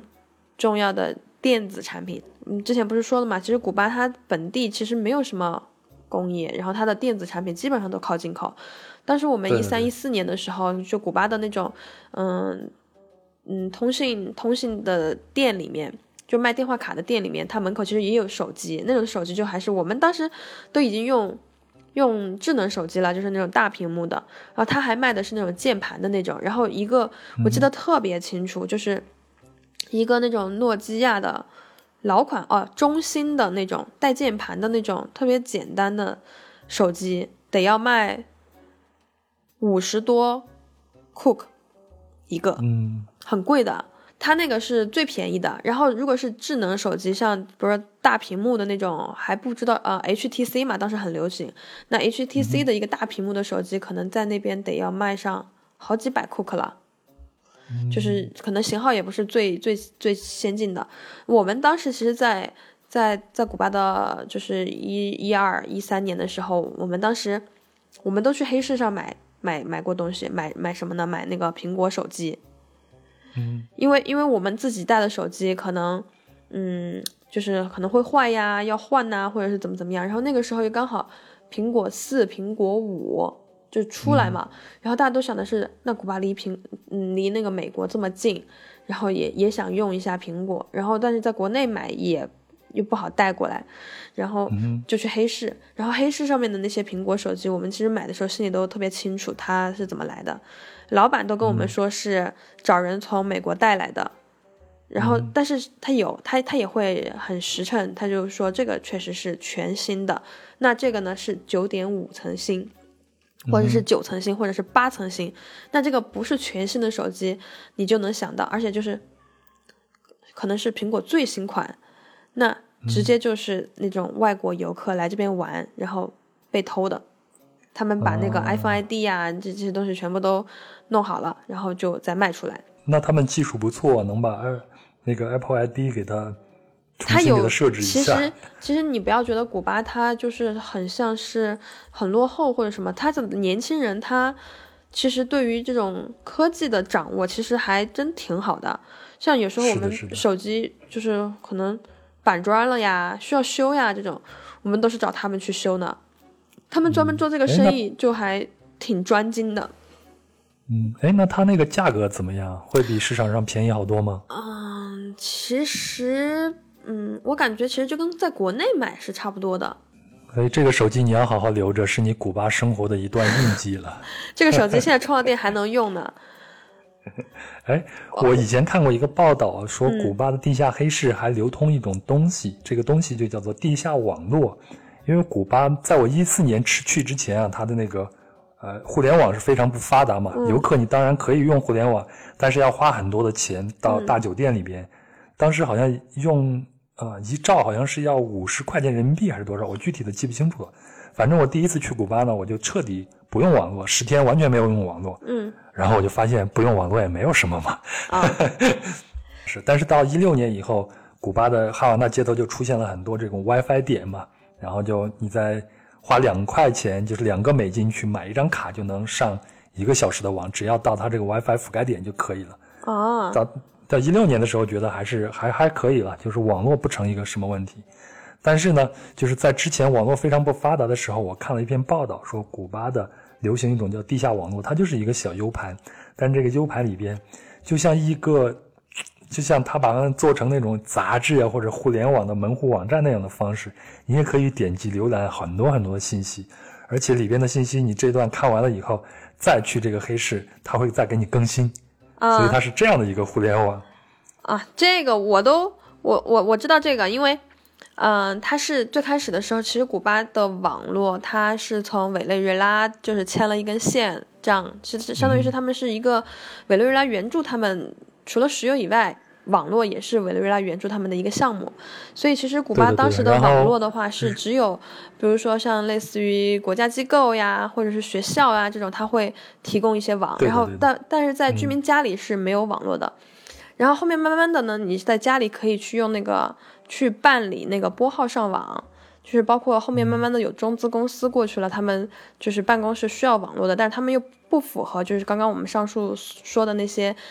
国家机构的那种条件，那你就可以去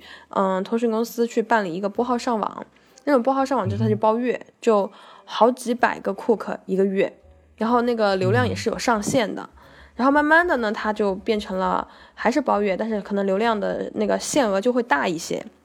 然后再到后面的话，它就是开始有了你刚刚说的那种 WiFi 点，它就开始卖的那个网卡呢是5欧5红，3到5红一个小时。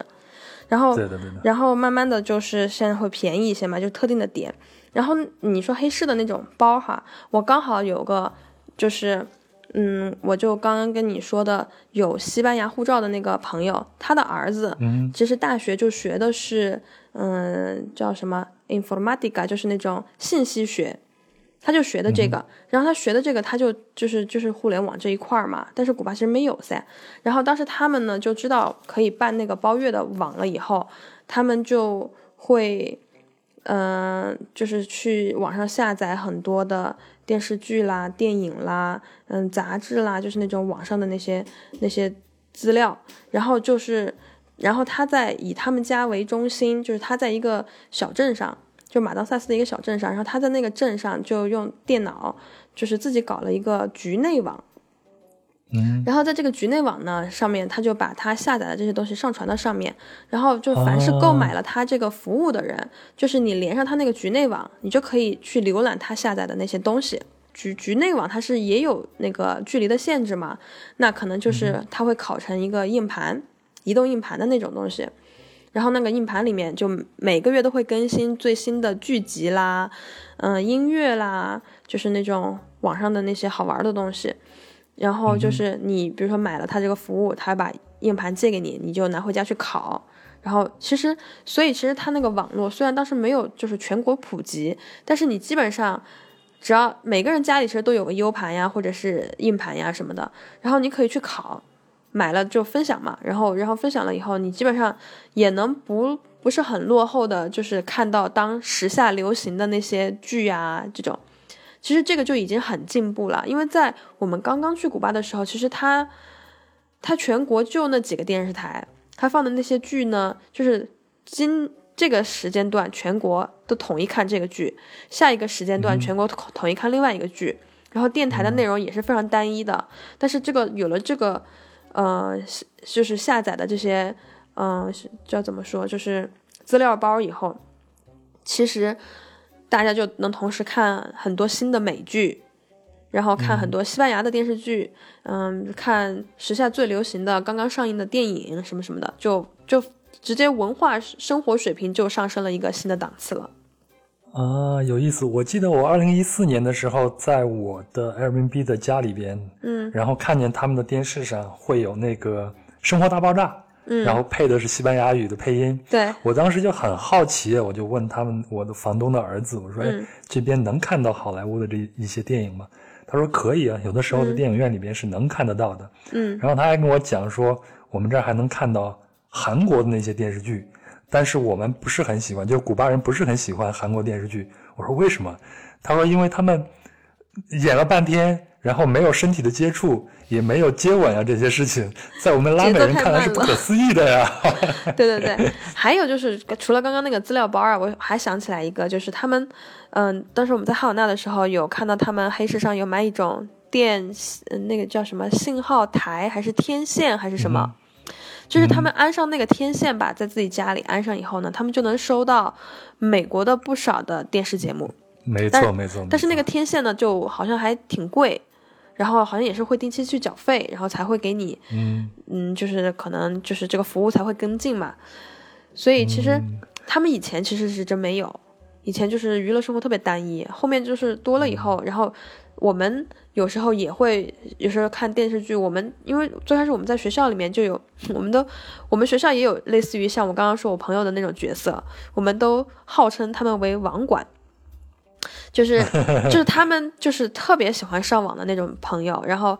他们就跟学校的真的，我们学校是真的会有一个正儿八经的古巴的网管，然后他们就会跟这个网管关系搞得很好，然后跟网管关系搞得很好的一个好处呢，就是网管会告诉你怎么样让网速变得更快，或者是什么时段的网速会更快，或者是给这个同学单独开一个，因为我们每个人好像是有个账号的，然后给他的号的流量就会多，然后他就会下东西比我们快，然后那我们这个同学呢就很好呀，他就会日夜他的电脑都开着，随时都在下载东西，然后他下好以后的那种电影啊，他就拷硬盘里面，或者我们学校校内也有一个共享的网，然后大家就是都知道你有什么新的，定期去找他拷一拷呀。我们学校里面其实也是这样子运行的。所以我有两个感受，第一个感受是，就像你刚才说的这种地下网络的形成，就跟前头那个地下黑市的形成是一样的。当人民群众的这个需要已经超过了市场的供应的时候，一定会出现这样的地下网络出现。各种各样的解决办法，对的。对，然后第二个感受是我们刚才说这个电视节目和娱乐的这个，真的像我们80年代末90年代初，你可能就不知道那个时候了。我还有清晰的记忆，那个时候电视台就是非常的少，只能看到中央1套、中央2套，还有地方台这样子。再到后来呢，我们都会去买那种天线，也就是叫锅，买一个锅架到自己的房顶上，然后就能收到香港的这些凤凰卫视啊，或者是 MTV 音乐台啊什么的。这种锅是正规的还是说是偷偷摸摸的？当然是偷偷摸摸的，那就跟古巴这个是一样的。对的对的。对啊，因为当时我们的这些广电系统也会去查抄这些东西嘛，所以我们家的锅上头都要拿什么东西把它给覆盖住，需要的时候才会把它给打开，然后才能收到清晰的信号。但是还有一种说法，就古巴现在就是像改革开放时候那种中国一样嘛，也在走这些道路嘛。对。哎，我们再聊一聊他们的那个餐厅。我记得在古巴还有国营餐厅和私营餐厅区分，私营餐厅后来出现的也很晚，对吧？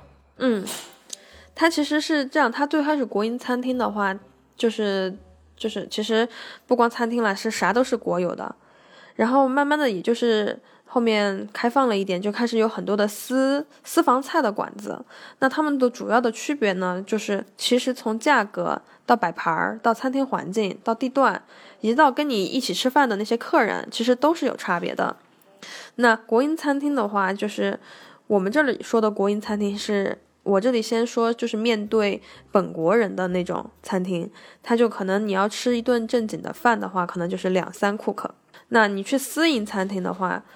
去吃一顿主餐，就是可能10到15个 cook。然后披萨的话可能就是5到10 cook，就根据你不同的品类。然后鸡尾酒的话就是5个 cook，然后这样子。然后它其实国营餐厅的摆盘的话呢，可能就不太那么讲究，就是比较可能随意一点啊。然后环境的话，可能也就是装潢也不怎么样，地段的话呢，可能就隐藏在大街小巷的不同的地方。然后周围的客人呢，也都是本地的居民啊，或者是可能像我们这种学生啊这样子。那私营的餐厅的话，它就真的是特别多，各种各样的私房菜，从日料啦，到意大利的披萨店啦，到法国菜呀，中餐呀，什么墨西哥这种，都在那个叫北大道那边，就是新城那边，就是新城里面藏了大大小小各种各样的私房菜，也是就是后面12、13年开始多起来的。然后我们因为在哈瓦那嘛，常去的吃饭的地方也就那一些，慢慢这种私房菜多了以后，就大家发现了一个，就1传10、10传百，然后就大家都去。那这个现象的出现，刚好就是因为当时政策的一个推动嘛，应该是在2011年4月，古巴共产党的第6次全国代表大会就举行了。那老尔卡斯特罗就当选为老尔卡斯特罗，也就是老卡斯特罗的弟弟嘛，就当选成了国共的第一书记，嗯，然后接替了自1965年就担任这一职务的他的哥哥菲德尔·卡斯特罗。那劳尔·卡斯特罗他在大学所学的专业就是经济学，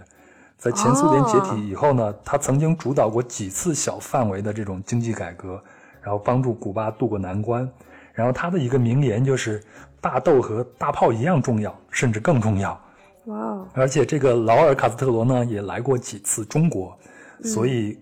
外界就会说劳尔·卡斯特罗会是推动古巴改革开放的一个重要的一个人物，也就是在那届古共的6次全国代表大会上最重要的一个成果，就是通过了经济社会政策方针草案。那在这个草案中就提出古巴将推行渐进式的经济改革，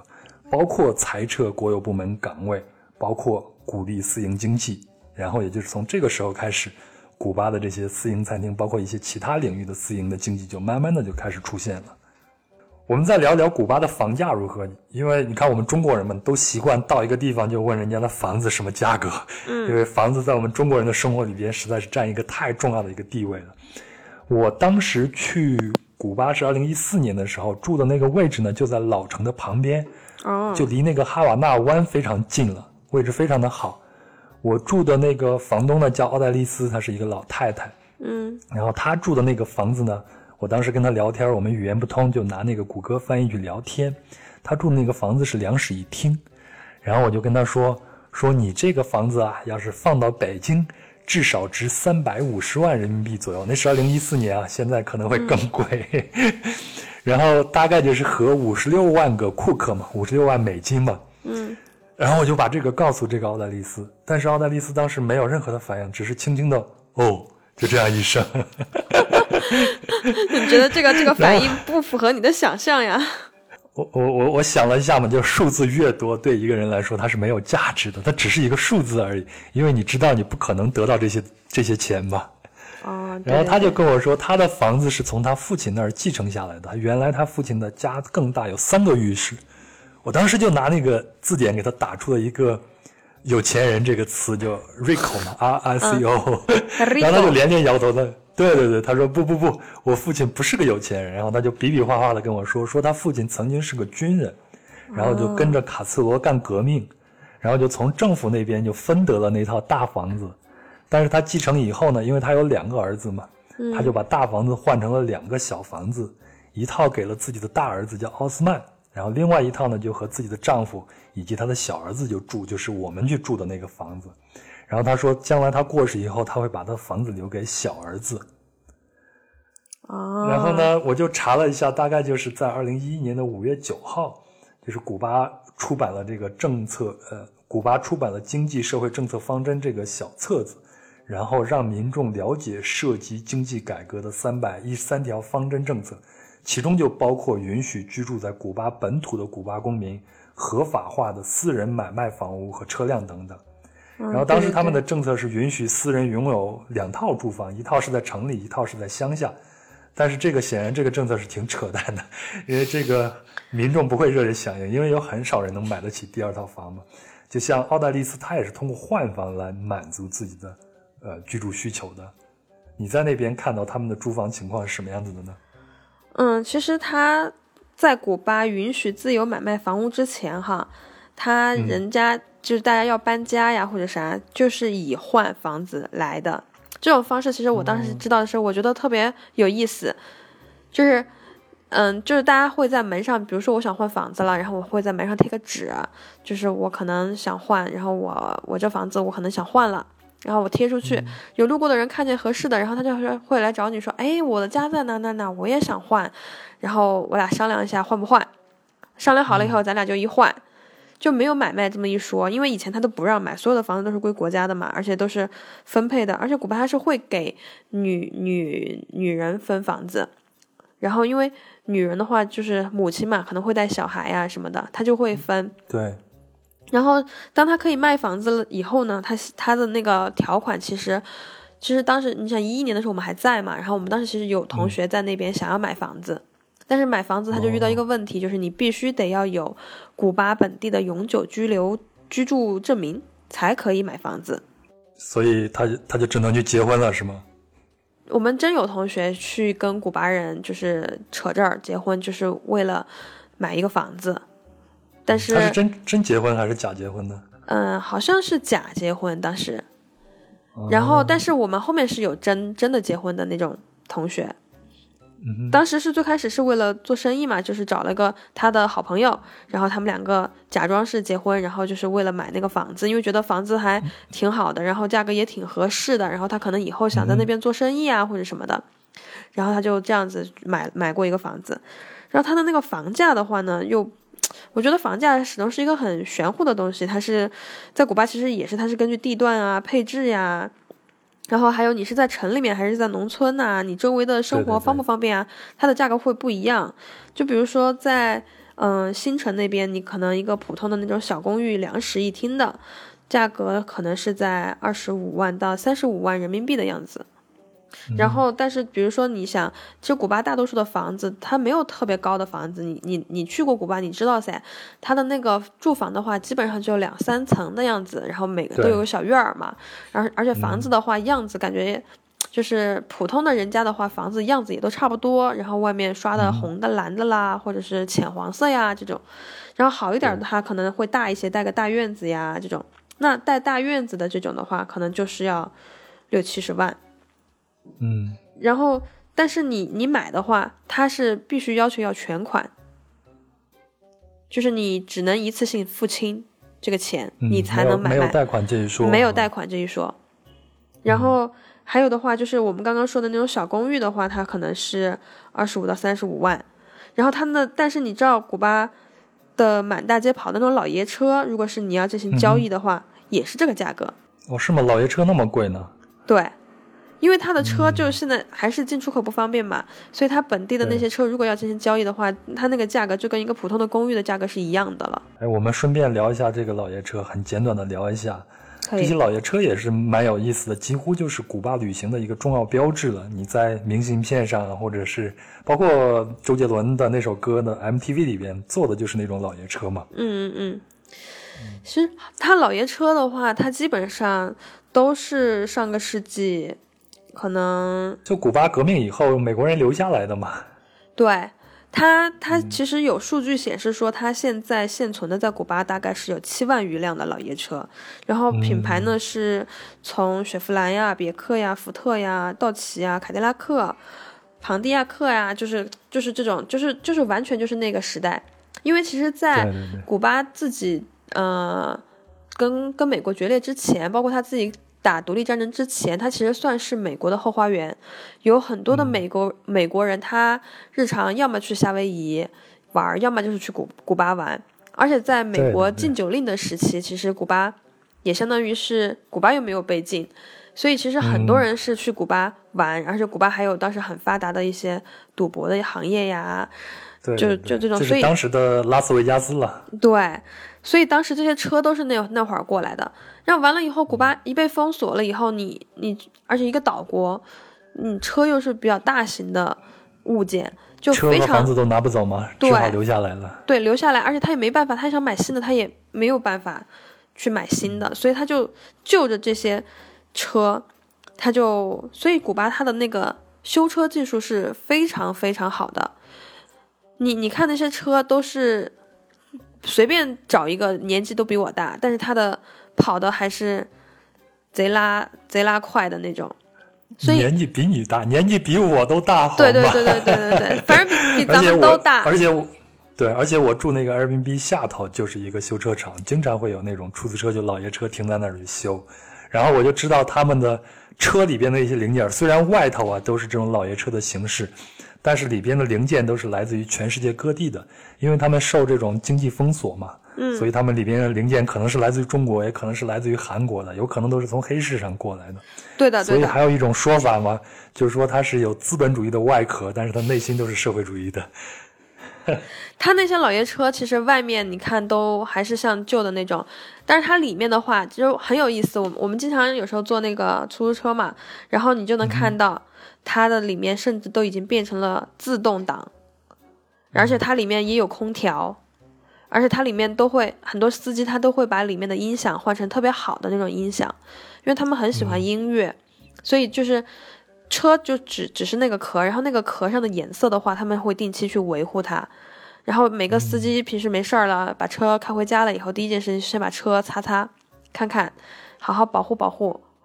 爱抚爱抚。然后如果是坏了的话，就好好修一下，因为这个车是可以给他们带来非常多的好处的。有一个车，其实你想，刚刚的价格都跟房子差不多，那相当于是一个很重要的一个固定资产，而且这是可以让钱生钱的一个资产。哎，那咱们继续聊回房子啊。好，那就是前头咱说美国人走了以后嘛，他们就会留下来很多不动产，然后我就看资料说，这些有些房子，如果你还有就是人在这边的话，那古巴政府是承认这些私产的合法性的，所以有些就被继承下来的。但是另外一些呢，就是要分配给这些老百姓了，就是政府分房或者租房嘛。嗯，有的是分了，有些你租的话就要交很少的租金。嗯，然后但是这个房屋所有者你不需要交纳房产税，而且你也不能将这些房产出售。当然这是在2011年的政策之前嘛。是的，因为其实我们后面的话，我们后面从马德萨斯再回到哈瓦那的时候，就是学校的住宿条件其实是不好的。那我们后面再回哈瓦那的时候是换了2-3个校区，然后最后的那个校区是条件是最差，就是相对差一点的，因为它有时候学校里面会经常停水呀这种，所以其实我们再回到哈瓦那的时候，那个时候又已经在城里面了嘛，我们就有同学就是想在外面去租房子住，就像很多现在的大学生，就可能大3、大4以后就课少啦，然后就希望在外面住，就住得舒适一点，可以自己做饭，因为我们在学校是不让做饭的。做饭的话，他因为他不让在寝室里面用这种电器嘛，时不时还会查寝，就会没收，所以在学校里面都是悄悄摸摸的。然后我们就会去外面租房子住，然后租房子的话，我们当时学校附近的租一间房的租金就是好几十库克一个月。然后有2种形式，一种是正规的，就是说这个房东呢，他是去政府那里登记过，他是可以来出租他的房子的。还有一种呢，就是悄悄咪咪的，他可能收的呢就要少一点，但是呢，这种就是比如说如果有人查，他要提前知道了风声，然后你就不要回来，或者是你回来以后有人来查，就说你们不是那种房东和租客的关系，你们是好朋友，所以你在他家住，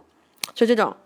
我说的这种是租给我们还是算外国人嘛，所以就是租金会比较贵。那本地的话，他们去租那个房子的话，租金就会便宜很多。但而且我觉得在古巴你要去看他的家庭实力的话，你从外表可能是看不出来的，因为房子基本上大概都那样。对对。但是呢，你只要进到家里边看看他的装修以及他家里的这种家庭摆设陈设，差不多就知道他的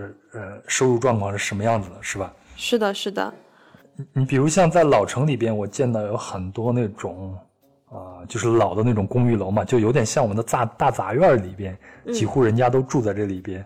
内部就显得很脏乱，那有些窗玻璃啊什么都是碎的，也没有人去修它。但是你像我第一次去住，包括第二次去住的这个 Airbnb 的房东家里边，第二次去住的就是2016年去住的，他们家里边都已经有那种平板电视了，而且都是在墙上挂着的，而且还有空调这样的东西。那我2014年去住的第一家就是在那个老城旁边那一家，他家里边也是有电视，但那个电视大概就12寸左右，还是那种老式电视，而且那个电视是国产的海尔品牌的，他的冰箱也是，但是他的空调呢是韩国产的，但是上头写着那种阿拉伯的文字，我猜他们的这些东西都应该是从黑市上买过来的。对对对，所以基本上第二家的家庭条件应该是比第一家要更好一些，但是第一家也已经很不错了，就收拾得很典雅，老太太没事就会坐下来看个小说呀什么的，住得非常的舒服。对，因为像我的同学嘛，我们班上有古巴同学在，然后我跟我们班上的古巴同学关系都很好，然后是12年了吧，那个时候他当时跟我特别高兴跟我说，他说他有了一个自己的小房子，然后就是政策开放以后，不知道他是换的还是好像是他是买的，但是就是他们买当时好像也不需要很多钱，就是可能少一点，但是也是一大笔钱了。然后他就可以从他父母家，因为他父母家很远，那之后搬到学校附近，然后他特别高兴，邀请我周末去他家玩，然后就很像我们国内就搬了新房，就是那种叫暖房酒，要喝一下了。对。然后我就买了一个蛋糕，当时就去。但去的时候其实我是很吃惊的，因为我想的是你搬新家肯定家里都是漂漂亮亮呀那种，然后他当时那个小房子就是一个非常普通的一个带一个小院子的那种2室1厅，然后进去以后只有最最基本的生活用品，一个床一个桌子一个柜子，然后墙都是没有粉白的那种，就墙还是那种黑墙，然后院子里面有一小点花或者什么，可能是新的之前的房子就可能就比较破，然后他就非常非常简单的收拾了一下，就墙上没有刷墙，那他在他的床旁边就用那个床单把那个墙壁就是贴在墙壁上，这样你人靠墙的那一面就不会直接和墙壁接触嘛，然后刚好有个床单，床单上有花纹，然后就可以装饰一下这样子，然后就非常简陋，我当时还真的特别吃惊，都就没有能力。他说他其实还订了好一些装饰家里的东西嘛，他爸爸当时是在美国的，然后他说他爸爸还没有给他就是运过来，他说他这个慢慢去收拾它，但是他终于有了自己的房子，然后这个就还挺高兴的，然后我们还在那玩呀什么什么的。真的其实每个人的家里面从外面看真的都一样，就是但是打开以后，就是好的家里真的打开以后那种豪华的程度，你是会让你非常吃惊。然后那但是如果是比如说比较相对条件差一点的那种简陋的，也会让你特别吃惊。Aldo Cedro voy para Marcané, llego a Guedo voy para Mayari。 所以呢，在现行的社会制度下呢，古巴就像刚才阿布所说的，从外表看呢，一切都是公平的。但是当你推开他们的家门进入到里面，才会发现有很大的区别了。而壮游者这个节目呢，也一直想带着大家推开一扇门，看到更多的目的地房间里的那些不一样的地方和故事。就像这期节目，我不知道你是不是因为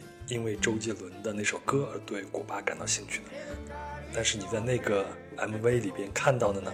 只是古巴最甜蜜的那一小点点，而通过我们的节目了解到更多古巴的日常，我觉得应该会对古巴人，包括你在 MV 里边看到的老爷车以及老城区，会有一个更深的不一样的理解吧。好了，以上就是关于古巴的上半部分的内容。对了，只是上半部分啊，下半部分的内容呢，正在剪辑和制作中，将在近期播出。那下半部分呢，同样精彩，阿布会奉上古巴旅行的精髓之处和地道美食的独家分享。同时呢，他会讲一下和老卡斯特罗的儿子以及切格瓦拉的儿子的一次会面的经历，这个非常的难得，不是每个人都有这样的机会的。然后呢，会聊到古巴普通人对美国有爱有恨的态度，聊到偶遇的在1980年大逃亡时期逃离哈瓦那的古巴女子，也会聊到古巴人的恋爱态度，以及他见到的受爱婚姻是什么样子的。当然呢，这一点也可以和我们的改革开放初期的时候的中国呢对比一下。另外呢，阿布是医学生嘛，当然要谈到古巴举世闻名的全民免费医疗的现状。那古巴的医患关系呢，为何那么好呢？全民免费医疗制度的优点是什么？副作用又是什么呢？最后啊，我们还各自分享了一件留在古巴的最为遗憾的事情。总之，精彩的古巴故事不容错过，敬请期待。那这期呢就到这儿了。如果你喜欢本期的节目，请转发给身边的朋友吧，也欢迎在留言区里边留言评论，我会一一回复的。特别要提到小宇宙 APP 的听友，别害羞嘛，多留言提你们的意见，我也很想知道你们是怎么想的。当然了，也可以添加微信壮游者2018加入听友群，也就是壮游者的全拼再加上2018这4个数字，我们也可以在听友群里面交流。最后呢，本期相关图片将会在公众号壮游者里面呈现，可千万别错过了啊！微信搜索并关注壮游者就可以了。这期就到这里了，谢谢阿布的分享，也非常非常的感谢您的陪伴和聆听，我们下期见。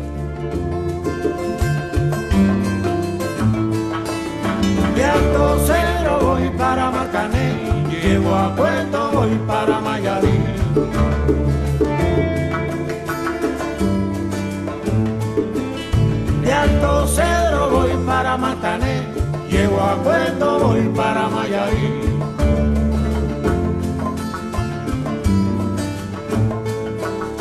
De Aldo Cedro voy para Marcané, llego a Guedo